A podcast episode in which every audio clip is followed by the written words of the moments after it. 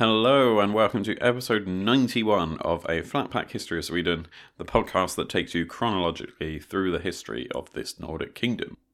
Ready to continue our journey through the wars and political chaos that is the end of the 15th century in Sweden are your two hosts, me, Chris, and sitting across from me, my co host, Orsa. Yes, hello and welcome back. We've been on a bit of a break and we're so happy to be back. I guess if you're not listening to these episodes as they come out, then the break is by the by because all the episodes will just be there in your feed. But if you are listening as this is published in the beginning of December 2023, you'll know that we took November off and didn't publish any new episodes that month to instead focus on catching up on some research and writing, which is what we've done. And now we're very excited to pick up where we left off with Karl Knutsson Bonde's death in 1470. And to make up for our absence, this is going to be a relatively long episode. Yeah, it was a bit of a debate. We could have maybe turned this into two episodes, but we thought we'd make one long one instead. But before we go back to that timeline, as always, it's time for our Swedish phrase of the week. And almost like always, uh, this was suggested to us by our long-time listener and Swedish phrase contributor, Magnus. The phrase this week is Liten hämnd är också hämnd, sa bonden och spottade på grannens gris. So that translates to English as Little revenge is also revenge, said the farmer and spat on the neighbour's pig. Okay, yeah, I've definitely not heard that one before, but just looking at it, it uh, it makes me think you could say it just the shortened version, like little revenge is still revenge, like uh, Ingen ko på isen, like no cow on the ice. I don't even remember the the end of the Ingen ko på isen one because nobody says it. Yeah, true. I have to admit that this isn't a phrase I've heard or used myself, really, uh, but Magnus suggested it. Maybe it's more common in the part of Sweden where he lives sometimes these things are a bit based on dialect or kind of common use in different places. But it basically means that if you want to get back at someone, even doing something small is also a way of getting revenge. But at the same time, it also points out that the fact that exerting revenge for these things rarely lead to anything productive anyway, like spitting on your neighbor's pig, it might feel good to do something if you want to get back at your neighbor for whatever reason. But spitting on their pig is really not helpful in any way, or just makes it worse, really. It's a bit pointless. Well, I'd say for the pig, uh, it makes it a little bit worse because it's getting spat on, but um, maybe it could just roll in the mud and get rid of it. But thank you, Magnus, for the suggestion. And if, like Magnus, you have a suggestion for a Swedish phrase you'd like us to talk about on the podcast, let us know either by getting in touch on social media or sending an email to flatpackhistorysweden at gmail.com. In fact, someone who did send us an email recently was Clifford Anderson from the US, or rather, it was his granddaughter Cara who sent the email on Clifford's behalf. It's quite a long message because Clifford had a lot to tell us about his life as the son of immigrants from Swedish speaking Finland, but we'll summarize it for you. And we hope Clifford won't mind us letting you know that we are pretty sure he is our oldest listener at the age of 93 years young which is amazing. Hello, Clifford. Uh, that's very cool that you uh, managed to get in touch with us. And we'll briefly summarize the amazing story you told us. And uh, it's basically that Clifford's parents ran a rooming house, which is, uh, you know, basically a boarding house in Chicago when he was young in the 1930s. And um, this was when a lot of immigrants from Sweden and Finland would come through and they would pass through the boarding house as they tried to start their new life in the US and, and also at the same time facing unemployment during the Great Depression. And many of the immigrants would work hard and send money back to Sweden and Finland to try and have their families come and join them. But since it was tough times here in the Nordics in the 30s as well, the money that was sent sometimes just had to stay in Sweden and Finland to help the families here, and the families weren't able to join their fathers, husbands, brothers, sisters, whoever in the United States. And so, as a result, unofficial relationships between the immigrant men and second wives in the US were sometimes struck up. And Clifford says the coffee pot was always kept warm in the rooming house, and the people living there would sometimes sit together and sing the song Hälsa dem där hemma. And Clifford himself spoke Swedish until he started school and still remembers the words to a very well known Swedish prayer for children, which is Gud som haver barnen kär. Clifford also remembers the men from the rooming house coming into his family's living room to listen to the radio when in 1938 Joe Louis won the prize fight against Max Schmeling on knockout. He says that along with Jesse Owens' four gold medals in the 1936 Olympics, this was really a blow to the Nazi idea of the superior master race. I find it amazing to think that we have a listener who was around then and remembers all of this. Like we mentioned before, Clifford's parents were Swedish speaking Finns. His father, Victor Andersson, sadly died when Clifford was seven years old. He had only just emigrated to the US when he was drafted and sent to France to fight in World War One. Clifford's dad, that is. But he survived, uh, came back to the US, got a job in the copper mines in Montana, met Clifford's mother, Anna, and they moved to Chicago. Clifford was kind enough to share loads of information and recommendations for books to read when it comes to the life of Swedish and Finnish immigrant communities in the US. And we'll, of course, talk much more about Swedes and uh, Swedish speaking Finns emigrating to North America as it comes up in our timeline. But Clifford's email was such a nice and very personal account of that part of the history, we just couldn't wait to share it with you. Yeah, thank you so much, Clifford, for sharing your memories with us. It's so interesting to hear about how people who emigrated from Sweden and Swedish speaking Finland kept their culture and language alive in various ways. It's been a pleasure to exchange emails with you and your granddaughter, and thank you for letting us summarize your initial email on the podcast. Who knows, we might cover some of this in a special episode as it takes us a while to get to the emigration period in the regular timeline. Yeah, thank you so much, Clifford. Thank you, Cara, for helping your grandfather write the emails. And yeah, we'll see what happens about that special episode. Uh, might not be very soon, but it'll certainly be before when we reach there in the, the general timeline. And also, Clifford mentioned the song Hälsa dom där hemma. Ever since I read that in the email, that song has been stuck in my head.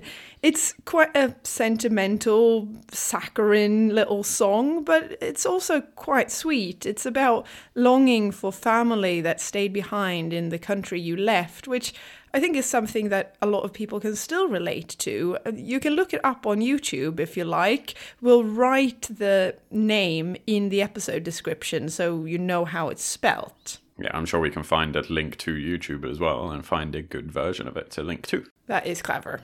Uh, but now it's time to head a little further back than the emigration to North America and pick up our timeline in the 1470s in Sweden.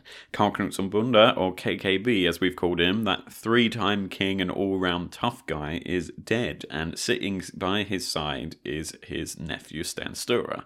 And uh, because KKB was such a big and interesting character, we sort of did a bit of a summary of his life at the end of the last episode and talked about the significance of him in the story. So if you are listening live and you uh, forgot a little bit about what KKB got up to, uh, there's that at the end of the last episode.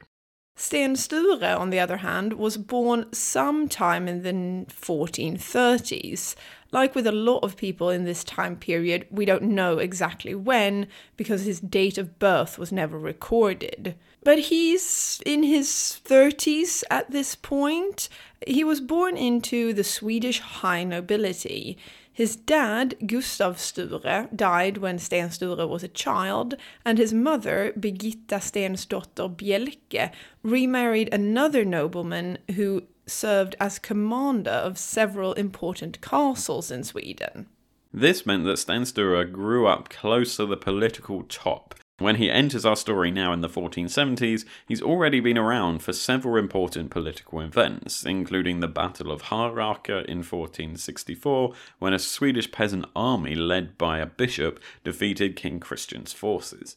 Sten Sture has always been on his uncle KKB's side in the political game too. He even visited KKB when he was down in exile in Danzig between one of his many terms as King of Sweden. So he already has strong political credentials when he steps onto the stage for real after his uncle's death.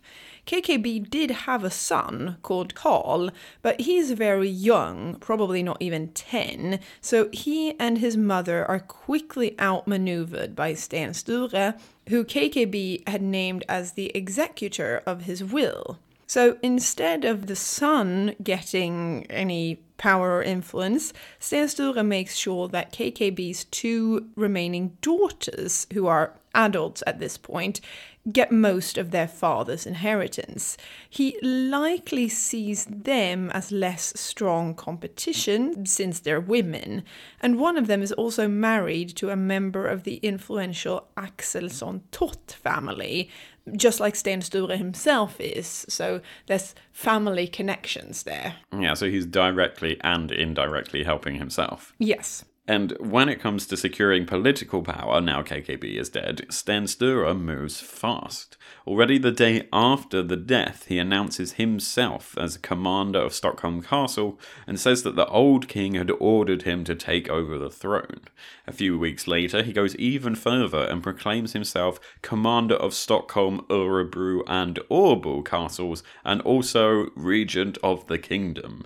And many historians have described Sten Sture's actions as occurring under coup like circumstances. Yeah, I'd say he doesn't wait for the council to assemble or any interaction with the rest of the Kalmar Union to occur. He just shouts, I'm regent! and runs with it. Uh, yet the council don't seem to protest too much. The Swedish council, that is. Exactly. Perhaps they think Sten Sture is as good a regent as any, and with him in place so quickly, that prevents King Christian down in Denmark from moving in and enforcing the agreement that the Swedish council had agreed to, namely that Christian's son, Hans, was the heir to the throne.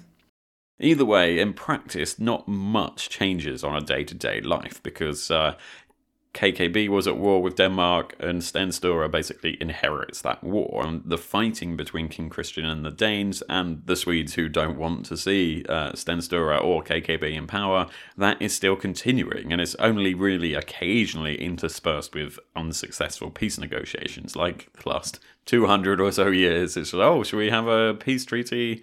oh, it either doesn't work or it lasts for seven months and then we fight again. And this is basically what's going to keep going, even though Sten Sture is now in charge instead of KKB. But in the summer of 1471, a peaceful solution is actually closer than it has been in quite a long time. Perhaps this is somewhat aided by the fact that Sweden now has a new archbishop, a man by the name of Jakob Ulfsson, and he is loyal to the Oxenstierna faction of Swedish nobility, although he's not actually related to them. And as we hopefully remember from the last time around, the Oxenstiernas were always enemies of KKB, and so they're not too keen on Sten Sture taking over after him.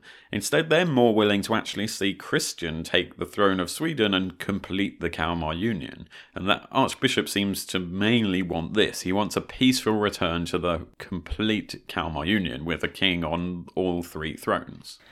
At this point, secret negotiations between Danish representatives and Sten Sture and other members of the Swedish Council take place at Kungsäter. The proposed agreement is to make Christian king of Sweden and bring back the Kalmar Union as it once was. But, and this is crucial, Christian would be king on much the same premise as Christopher of Bavaria was. This would have meant that Christian would have to curtail his powers a lot more than he himself seemed to have wanted, and a lot more power would rest with the Swedish council. Yeah, if we remember back to King Chris, that glorious reign, and we called it glorious at the time, but I was reading a new history book about uh, sort of like the prologue to the 1500s, and uh, that author as well called uh, King Christopher's reign the golden era of the Kalmar Union. So uh, yeah, we were right. Yeah, I I know we were, but I also think you're very much milking this because you were way too happy uh, to have a namesake king in Swedish history. Yeah, well, you're just jealous there's no Queen Orsa. Yet. Yeah, yet.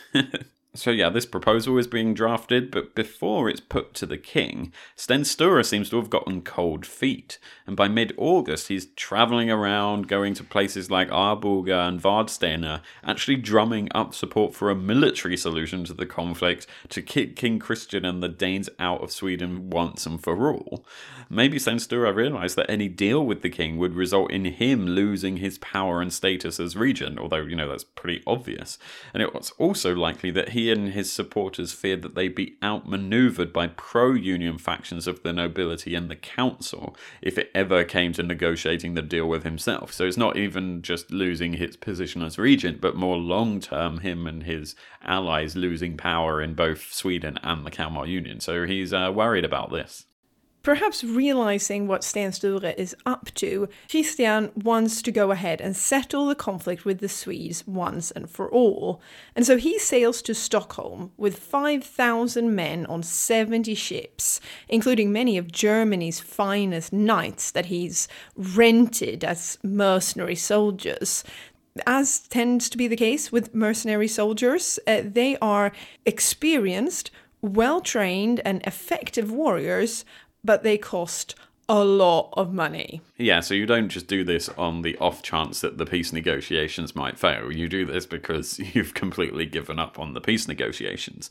And one cool thing is Christian's forces also include a mortar he's renting from Lübeck, plus a giant cannon called Moses. Do you think you could rent a mortar these days? I've I've only ever rented cars. I've never looked into renting cannons or mortars. Yeah, just ask like Hertz. It's like I know we had that uh, hybrid five seat car last week, but actually, can we have a, a 15th century mortar, please? We're going down to Gripsholm slot. It would be very fun, but somewhat doubt it. Now, with Christian is the Danish marsk, a man called Klaus Rønnow, who was in command but uh, not exactly a military genius, which is a great quote from historian Ulf Sundberg. And like so many attacks on Stockholm, though, the fleet manages to get all the way there and uh, arrives unmolested and is able to disgorge its land forces by Djurgården, the, the area of town here. And Christian begins to siege the city before the Swedes counterattack, and it's essentially still just the part of the city which is on the island, which is now called the Old Town or Gamla Stan. So if you're looking at a map, it's actually a very small part of modern day Stockholm that this fight is concerned about. Sten Sture realizes what is happening when the ships are first sighted on the 10th of July, and so he leaves the city to go and gather an army. And he leaves a general called Knut Posse in charge of the defense of Stockholm and Tre Castle, or just Stockholm Castle. And this is something Christian cannot take without a proper siege. There might have been tentative attempts at solving the situation through negotiations, but everyone knows this is going to end in a battle. Nils Sture, if you remember, influential nobleman in Sweden at the time, but he's not related to Sten Sture, he goes to get the levies and soldiers from Dalarna, which have been proving themselves to be superior warriors in many revolt and war recently yeah, this is the area of Sweden you go to for help with uh, something's going on. Meanwhile, Christian hears that Sten Sture and his people are running around the country gathering more support for this fight, so he decides to act. He's come all the way to Stockholm personally this time, and he's not going to leave without the Swedish crown on his head. So he actually calls a meeting with the Swedish ständer, and the ständer are the estates or the four classes of society that exist in Sweden. And they're the nobility, the church, the merchants or the burghers, and the farmers. As opposed to the council meetings that consisted of only nobility and a few bishops and high clergymen, these national meetings of the estates are in some ways early forerunners to a parliament, in the way that they're meant to represent everyone in the country, but they're definitely not democratically elected assemblies. And we talked about the first time when this might have happened. I think that was during KKB's reign, where he went to somewhere. I think it was probably Arboga. Yeah. It always tends to be there, um, and that was when the when people say might be the first first Swedish parliament because it was the first time these four groups of society meet. So Christian takes a leaf out of that book and does the same thing. And he wants to gather these people so he can force them to elect him king. But in the end, very few representatives of these four uh, groups of people show up. And so, in fact, so few show up that it's blatantly obvious that any decision they make there won't have any legitimacy. They're looking around saying, Björn, where's everyone else? He's like, oh, uh, they said me, sorry, bye. and that's sort of it. So when that fails, the king instead calls a thing in Uppsala and makes that thing proclaim him king. But that's also a small, rather regional event that also doesn't seem to help him get any real legitimacy in his attempt to take the crown. Instead, he seems to realize that the only option left is to engage in open battle. Yeah, that would be like if I went to the UK and got Brighton City Council to proclaim me as king. Like, yeah, okay, the body in itself is a legitimate, like, body, but it has nothing to do with claiming the crown of the country. That's a quite a good modern day comparison, actually. So instead, Christian's troops begin to construct some siege work fortifications on the top of a hill called Brunkeberg, where he places his artillery maybe he rolls uh, Moses the cannon and, and the rented mortar from Lübeck up the hill and puts them in place as well. And then he probably has to get his soldiers to read the instruction book for the rented mortar because it's the first time. He's like, is this the first time you've rented a mortar from us? If so, follow this easy checklist to get it going. I, I now have an image in my head where they like scan a QR code on the mortar and they get up like an instruction video. Yeah. But the instruction video is in German, so they don't understand it. Oh, that's so not what happened. Schnell, schützen Sie Boten. Ja, genau. Anyway, back to what really happened. Brunkeberg Hill was a great place to set up camp, as they would have a good field of fire for Moses the cannon and other artillery that they have, and there are actually few houses and farms around. This is totally different from what the area looks like today, because today, where Brunkeberg Hill was, is pretty much the city center of modern day Stockholm. They've even pretty much leveled the hill at this point to make it easier for modern day Stockholm inhabitants to walk around. Uh, the Danes also construct a bridge between Norrmalm, where Brunkeberg is, and Käpplingeholmen, which is a separate island, to help with access to part of the fleet that they have moved to Käpplingeholmen, closer to the city rather than out on Djurgården. And everyone knows Christian needs to be crowned before winter because he can't afford anything that takes any longer than that. His troops cost a lot of money, and his food reserves were going to quickly run out too if he's just hanging around outside Stockholm. So both sides gather their forces and begin to organise for this battle. In the beginning of November, Sten Sture is approaching Stockholm with his men. More and more start to join the army, as by now the harvest is being collected, which is really important because that meant all the people working on the harvest can now fight, and so they flock to the army from the nearby counties. He even gets reinforcements of some knights, um, up to maybe 1300 of them, all in gleaming armour ready to fight. And there's one last attempt at peace negotiations, probably just more for show than anything else, and as he approaches Stockholm, it's time for battle. This is the Battle of Brunkeberg, slaget vid Brunkeberg in Swedish. The Swedish forces are laid out before the hill of Brunkeberg at dawn on the 10th of October. The Swedes observe the Danish field works and realize they probably outnumber the Danes two to one. Numbers are always a bit sketchy, but the Swedes uh, probably had about 6,000 men. Some people say as many as 10,000. But the Danes, of course, have a lot of these German mercenaries uh, who are well trained, but they also have a number of Swedish noblemen fighting for them who wants to see Christian on the throne.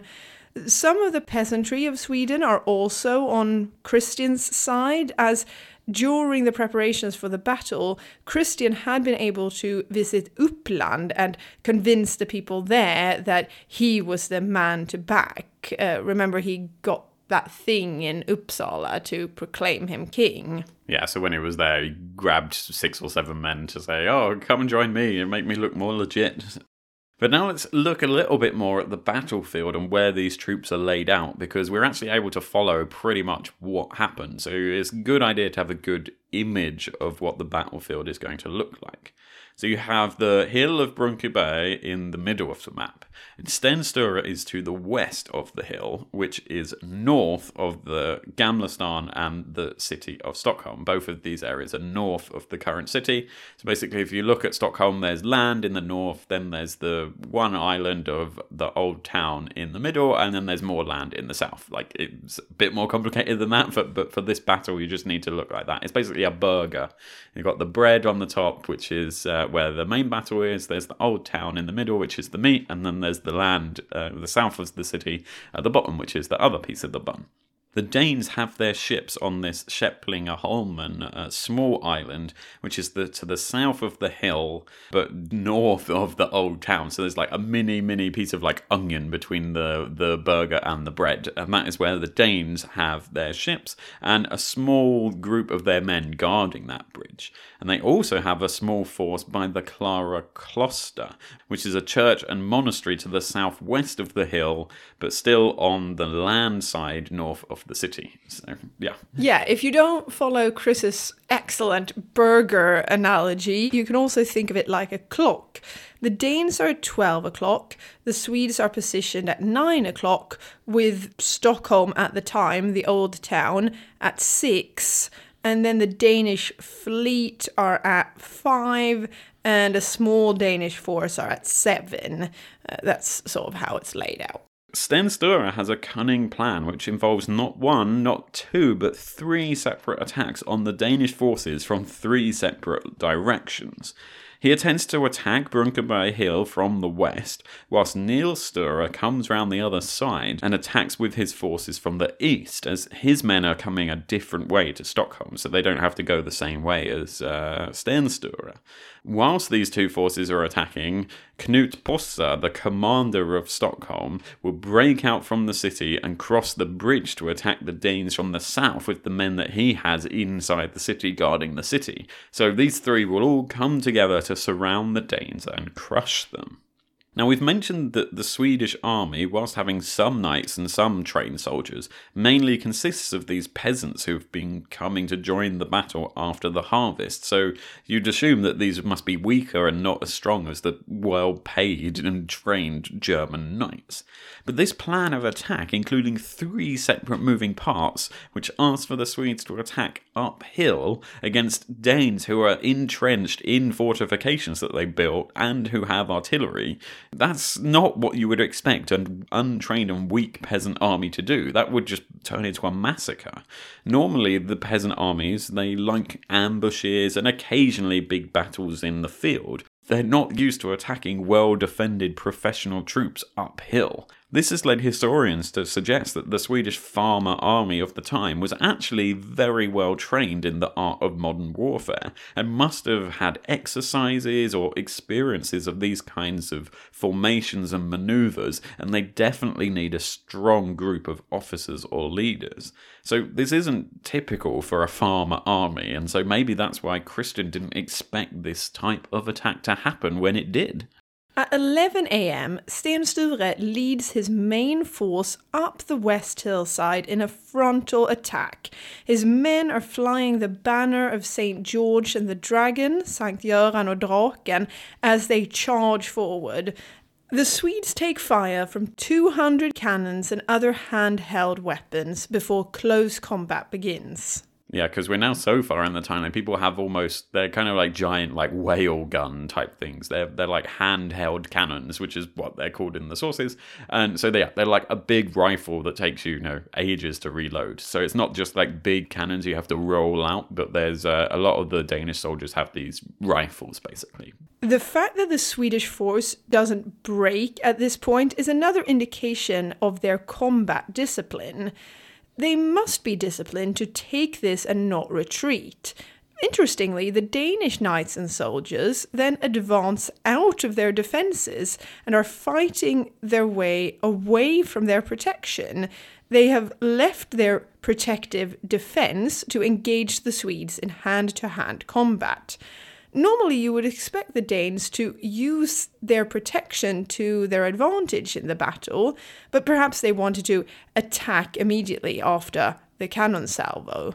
When the battle rises to a crescendo, that's when Knut Posse attacks from Stockholm, like Chris explained before. He breaks out of the city and comes to the battlefield from the south. Knut Posse's troops managed to set fire to the Danish defences that they had built to stop troops advancing from the city. Posse's force then managed to break out to head towards the Abbey that we talked about to the west, going towards seven o'clock on that clock map we have in our heads. Uh, they also send a few men to slip away from the fight to secretly try and destroy the bridge that the Danes had built out to Käpplingeholmen, where their fleet was. Yeah, so there's some going out to the west, uh, seven o'clock, but there's also a few men going out to the east, the southeast, uh, at five o'clock. And they're interrupted in their sabotage there, though, and the bridge isn't completely destroyed, but they have managed to get a start on it, and it seems to be damaged a bit, but they're not really sure. They have to leg it pretty quickly. And despite the two pronged attack that's now attacking the Danes on the hill, the Danes soon get the upper hand in the fighting. Christian is fighting personally and potentially even manages to seriously wound Knut Posse in single combat. Or Knut Posse is hit by arrows in close combat, or yeah, something happens. The Danish forces then pushed back the Swedes' main force and the Stockholm garrison, although the men from Stockholm keep a hold of a small beachhead in front of the Danish defences, so they're still on the mainland. They haven't been pushed back to the city all the way, but they're generally retreating. Again, this is normally the point where a peasant army would have been completely defeated. They could not complete a tactical retreat and reform for another attack or recover from being overwhelmed by an enemy attack like this. But Sten Sture manages it with his army this time, and the Swedes organize at the bottom of the hill and turn around and attempt to storm the Danish defenses once more. This again proves how effective and well trained the peasant army is, and their commanders must have been, because this is an impressive military feat for an army of this type. The Swedes attack the west side of the hill again, and fighting resumes on the very ridge of the hill. And this time it's Christian who's hit in close combat in the mouth by a shot from a hand cannon and needs to be carried away from the battlefield. And this might be fanciful as it comes from the Sten Sture Chronicle, which is going to be written a bit later on, but it might actually be true. Examination of Christian's remains show that he actually had three front teeth missing, and if he did get hit in the mouth by a handgun, this would explain this. And despite their king being shot in the face, the Danes continue to fight well though, and Sten Sture give the order to retreat once more as the fighting on the hill turns against him. Now, during this retreat, a Danish commander called Trotte Karlsson takes off his helmet for some reason, and he's hit in the face, but he dies immediately. And the Swedish uh, marksmen are either extremely lucky or very good at picking their targets. They've hit two Danish commanders in the face now. Yeah, he perhaps took off his helmet when sitting down to rest, but we're not sure.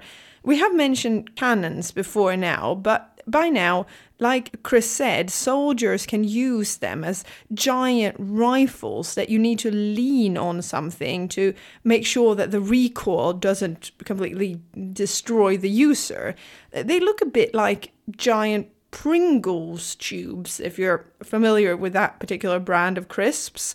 And so they're like giant Pringles tubes mounted on the end of an even longer stick. Uh, these are now very common on the battlefield and were used by both sides in this battle. So now three things happen at the same time, and it gets a bit confusing.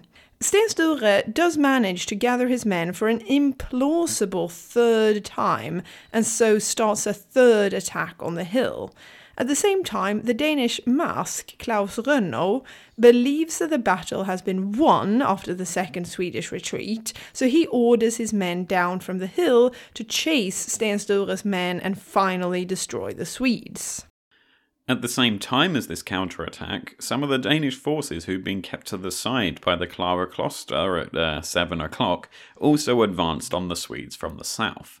The three forces then engage each other in close combat in one big blob, and the Swedes have to fight extremely bravely. One part of Sten Sture's men, however, managed to get around and attack the northern part of the Brunkeberg hill and defeat the few Danes that had been left there to guard their defences.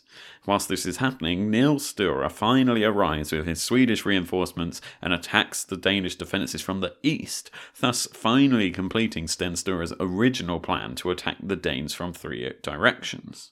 It doesn't take long before the Danes have to retreat in the face of these combined attacks, and ironically, the only way for them to go is back up the hill to the original defences that Nils Sture's men now hold. If we like to believe fanciful stories, at this point, a bright sword was then seen in the sky, which the Swedes believe was a sign that God and Saint Eric was showing them the way. Before too long, the Danes realized all is lost and they start to panic and wildly flee down to their fleet at Käpplingeholmen. But it is now that the garrison commander of Stockholm, Knut Posse, and his men's work come into effect. The Danes used the bridge that Knut Posse's men had damaged a bit uh, at the start of the battle, and when the heavy knights and soldiers all try to use it at once, the bridge collapses and the way out for the Danes ceases to exist uh, because this was the only way they had to retreat to their fleet. The Swedish Sture Chronicle claims that all those who weren't killed were taken captive. Another chronicle says that the Danes lost 2,000 dead and prisoners, with 600 of the dead drowning in the bridge collapse. The Swedes say that there were 2,000 dead and 630 Danish prisoners. And in addition to Trotte Karlsson, the commander who was shot in the face, uh, another Danish nobleman died in the battle too. Christian, though, managed to get back to his fleet because he was, you know, carried there after he was shot in the face, and the catastrophe impacts harshly on the survivors who made it out with him. Many of the knights couldn't admit that they'd lost to a peasant army in a real battle, and at the same time, they couldn't find any reason why they'd lost. Uh, it wasn't an obvious case of treason or betrayal, so there must have been some other reason why they managed to lose so comprehensively.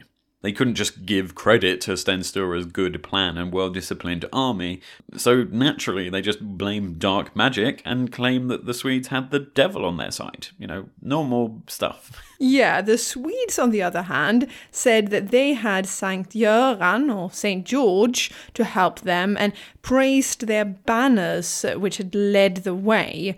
Sten Sture orders a sculpture of Saint George and the Dragon by a Lübeck artist called Bernd To commemorate the victory.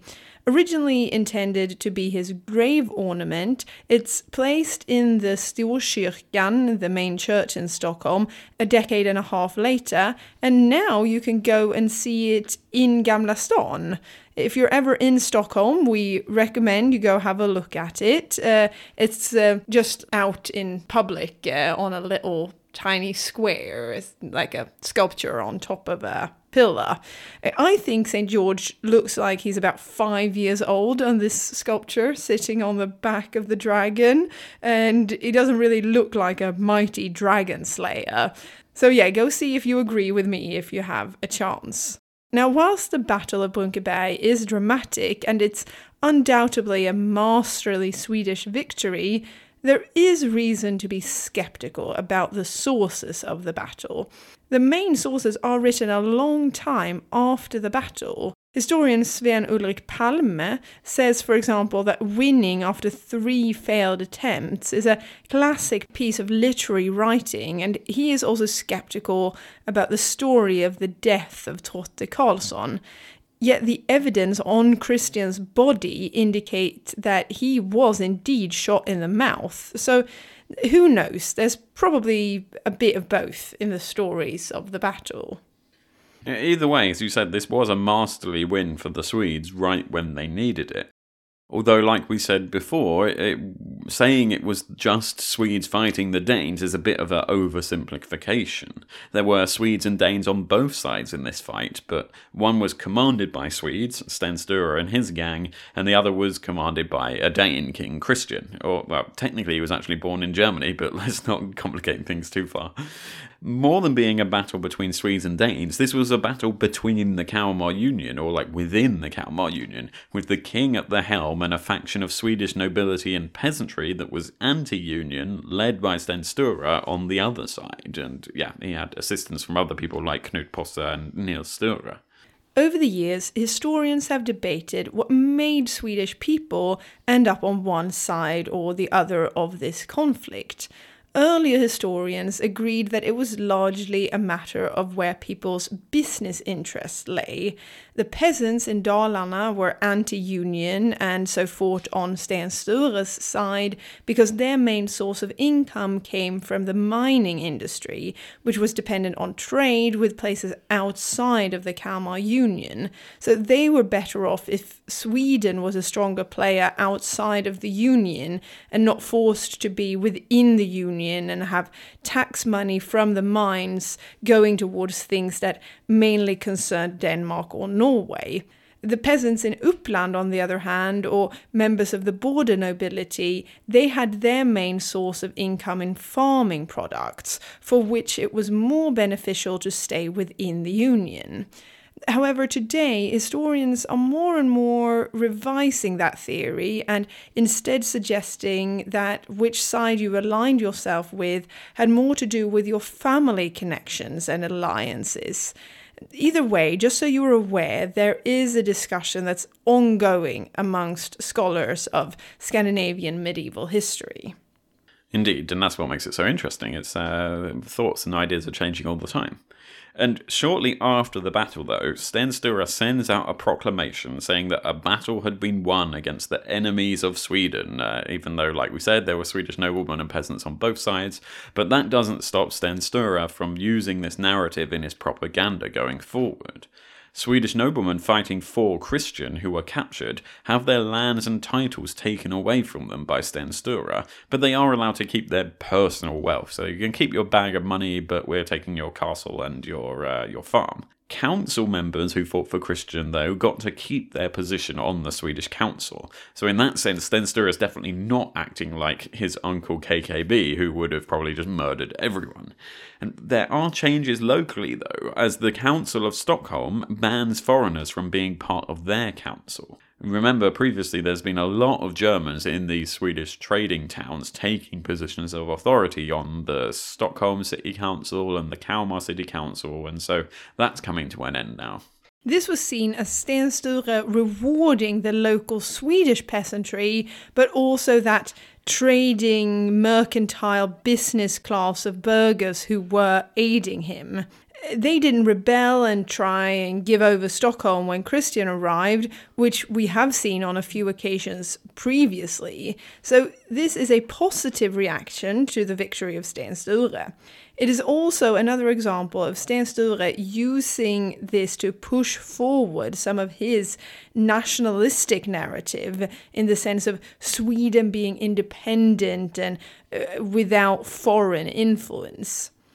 In the bigger picture of relations between Sweden and Denmark, Sweden says, now we're willing to negotiate for a peace treaty if Denmark returns Kalmar, Borgholm, and Stakkerholm castles, which they do, and a peace agreement is signed in 1472 at a meeting in Kalmar. They agree there will be peace between the two kingdoms for all the time to come. Uh, now, where have we heard that before? Only 737 times before. And there are a number of other things they agreed on apart from just peace. Confiscated property taken from the nobility on various sides of the borders were to be returned.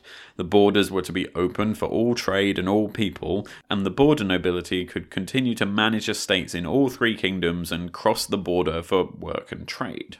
All three countries promised to aid each other if attacked by external enemies or internal rebellion.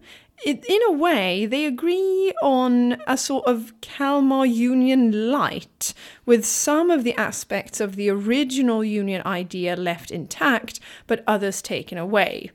But the one thing that Sten Sture and the Swedes say no to is Christian being king of Sweden. And there isn't really much that Christian can do about this at this point. However, at the same time, Sten Sture is being astute enough to not go as far as proclaiming himself king and challenge Christian outright. Yeah, so Sten Sture is going to remain regent. And after the Battle of Brunkeberg and the peace treaty in Kalmar, Sweden is a calmer country in the sense of grand politics. Christian still wants to be king of Sweden deep down, but realizes it's just not going to happen right now. Sten Sture remains regent, and he shows the intention of preserving the Kalmar Union, at least in spirit, as long as Christian doesn't get any delusions of grandeur. On the other hand, Sten Sture is never powerful enough to break away from the Union completely, even if he wanted to, and so that's why he sticks with being regent and not calling himself king. Domestically in Sweden, there are no more open battles between the factions of clergy and regular nobility and high nobility. As Sten Sture grows stronger in the 1470s, though, he realizes it's not easy to r- rule Sweden, even if there's no big major conflicts going on. He didn't really have any major influence over the castle counties, who were all owned and run by separate people. This was especially the case down south, as the border nobility was essentially autonomous down in the regions near Denmark, just like the noblemen with large estates in Finland were, who they themselves paid for the upkeep of increased defences against Russian attacks. So they're doing this without the support from back in Stockholm because they just do it themselves and remain quite independent. But Sten Sture was also smart. He knew better than to fall into the same trap as KKB, Christian, and other recent figures had fallen into, because he did not raise taxes. He did the classic, uh, you remember uh, George Bush. George Bush, read my lips, no new taxes. But unlike uh, old uh, Bush Sr., who actually then went ahead and increased taxes, Sten Sture stuck to his word. He made sure to make do with the income the crown got from existing taxes and from minings and fines and that regular type of income. This really was smart. I mean, how many peasant rebellions have happened because of taxes. It's so many. It's the one thing that gets uh, the Swedish peasantry going in uh, the Middle Ages or the 1400s. If the crown or country needed more money, Sten Sture simply provided it from his own personal wealth. He was increasingly using the same old corrupt methods of extortion, political violence, and other ways of enriching himself that we've seen over the century. And so he was a very wealthy man himself, and he could afford to uh, lend the country some money yeah, and if he needed more money, he just took it from other people or extorted people or whatever, anything to not raise taxes. Maybe George Bush should have done that. He should have started selling Senate positions and, uh, you know, giving people jobs as Secretary of the Navy for a couple of billion dollars or not, because this is deeply, deeply corrupt and makes for a very unstable country. Uh, Quite right. I don't think anyone should take a page out of how Sweden was ruled in the 15th century if they want to create a strong and stable and democratic country, because uh, those were three things that Sweden was not. That's very true. A small note from 1473 uh, goldsmiths in Stockholm became in charge of goldsmiths all over middle Sweden. Uh, so that was very nice for the goldsmiths. And the following year, the Shoemakers Guild was inaugurated. Uh, these are all very sort of medieval type events. There are a lot of uh, guilds and trade uh, assemblies being established for the next few years, there's a bit of back and forth between Denmark and Sweden about getting Christian as king of Sweden, but you know they're not really doing it properly. It doesn't amount to much. Mainly, it's the Swedish noblemen who, whilst they might have been happy to uh, re-establish the Kalmar Union in a sense, they were just getting used to living without a king. The high nobility was running the country in reality through the council, and they were now well and truly invested in keeping it that way. And unless they could make a deal with Christian that meant they would keep most of their power, but Christian wasn't interested in making that deal. So everybody was just happy keeping it as it was for the next couple of years. But like you said, ideas keep going back and forth, and in 1476 there is a new meeting in Kalmar. Sweden and Denmark actually agree to terms for Sweden taking back Christian as king, but it would severely curtail the king's power in Sweden and strengthen the high nobility, or make sure that they retained the power they had until that point. The fact that Christian was willing to accept this is quite surprising, but he does really want to be king of Sweden, so he's happy to submit to the demands of the high nobility. However, there's a slight snag. Indeed, because the following year, the four Swedish estates meet to ratify the agreement and get it all signed and delivered. But this meeting of the estates reject the deal and they reject Christian as king. This is mainly because of the objections from the burghers of Stockholm and other merchants, but also by peasants from various parts of the country. Now, there are rumours that Sten Sture was behind this. He could have been directly part of this decision, influencing it behind the scenes and directly telling people vote against this. Or it could have been an indirect consequence, because for the last seven, eight years or so, he's been going around giving out anti Christian propaganda. He's, he's been influencing people to say no to Christian for so long that it could potentially be quite hard for him to then say one day, oh, actually, let's just take Christian back. It's been building up for so long, and so then the peasants and the burghers and the merchants just say no. Rejecting the deal meant rejecting Christian, who was humiliated. The Swedish estates probably felt emboldened as they would have known that Christian did not have enough forces or cash to invade again. But Christian didn't just sit still, he went to one route that was open to him to get back at Sten Sture. He sent a communique to the Pope to have Sten Sture excommunicated. And that's exactly what happens.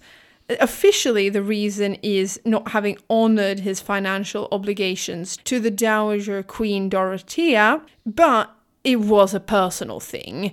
The Pope agreed and excommunicated him, and in response, Sten Sture sent his own delegation to Rome and managed to convince the Pope to undo the decision and welcome him back to the church. So it all worked out for Sten Sture in the end. Yeah, but for a brief time he's excommunicated, which isn't very nice. In the same year, 1477, we see the Pope getting involved because we see the founding of Uppsala University. This had, you know, been planned for a long time but could only become official once the Pope said yes, and he gave his approval on the 27th of February in 1477. So Sweden now has its first university, and in fact, Uppsala becomes the first university in the Nordics. There had previously been attempts to establish a university in Sweden, including by old King Erik of Pomerania back way, way before this, but none had actually taken off and gotten off the ground. And the man that really makes this happen is Archbishop Jakob Ulfsson, and he uses the Swedish successes at the Battle of Brunkeberg to push the issue of a university up the political agenda. And Christian had actually been busy trying to establish a university in Copenhagen, but this opened two years later in 1479. So, this is Sweden giving the academic middle finger to Christian, so to say, and beating him to having the first Scandinavian university, which is pretty hilarious. Yeah, it's very funny. Um, uh, I bet Uppsala University to this very day still has won over Copenhagen for that very reason. Obviously, Sweden and the Nordics in general are late comers to the academic game. The university in Bologna in Italy, which is often credited as being the oldest university in the world, was founded as early as the 1080s. And universities in Paris, Prague, Oxford, Cambridge, and many other places in Europe have all been around for centuries by now. Yeah, we've seen a few people in the political game now uh, have travelled to various places, mainly in Germany, but I think one guy went to Prague as well. Yeah. And even though we now have a university, there isn't really a rush of students to join the first ever Freshers Week. Most educational needs were still of a very practical nature, and they were taught either in the local communities or through the various merchant and craftsmen's guilds. Still, the founding of Uppsala University meant that young Swedish men who wanted to pursue an academic path, and particularly advance to higher positions in the church, no longer had to go and live abroad for years on end, like what Chris said they'd done before. Although many still continued to favour universities on the continent over Uppsala. Indeed, the activity at Uppsala University would sort of ebb and flow for the first hundred years or so, and it's not really until the late 1590s that we see it grow and expand. For now, it's a relatively small affair, with a focus being on teaching and discussion, mainly of philosophy and theology and it might have gotten off to a modest start, but it's definitely endured. Uppsala University is absolutely still around today and welcomes around 50,000 students and 5,000 researchers to pursue their academic interest there each year. And over the years, it's been the home of prestigious alumni such as Carl von Linné or Linnaeus, who invented the modern system of naming organisms, and Anders Celsius, from who we get the Celsius temperature scale, plus the current king and current prime minister of Sweden. I just have to say that Celsius really is the best temperature scale. I mean, sorry if you use Fahrenheit, but the Celsius scale rules. Yeah, I mean, I agree. Um, I didn't know you cared so much, but definitely Celsius is a lot better. Um, but yeah, we don't want people who support Fahrenheit or even Kelvin to get angry at us. Now, the Battle of Brunkeberg and the founding of Uppsala University were the final two major political blows of the war between Sten Sture and Christian, because King Christian died in May 1481 at the age of 55, 10 years after his defeat, which permanently derailed his ambitions of being King of Sweden. Yeah, he's gone. And with that, so is this episode because I think it's uh, time to start rounding off. Uh, there's uh, been a few developments on the Eastern Front uh, in, in Finland and along the border with Russia, but we think we'll save those for the next episode. Yeah, so we'll return in two weeks' time, but we'll very quickly read out a lovely five star review we've got on Apple Podcasts, which is called Making History Come to Life. Hosts Åsa and Chris have a lovely chemistry and gentle sense of humour while still being serious about the history. Every episode is packed with information but delivered in a breezy style that makes it easy to listen to as well as absorbing. Highly recommend this deep dive into Sweden's fascinating past and how that has shaped the modern country and people we recognise today. Thank you for making it. And that's from Tony Trowell on uh, the Australian Apple podcast. So thank you so much, Tony. Yeah, thank you, Tony. And thank you all for listening. We'll see you again in two weeks' time. We will, and uh, please leave a review, follow us on uh, social media, on our various places, and uh, we'll see you in two weeks' time. Hey då! Bye bye.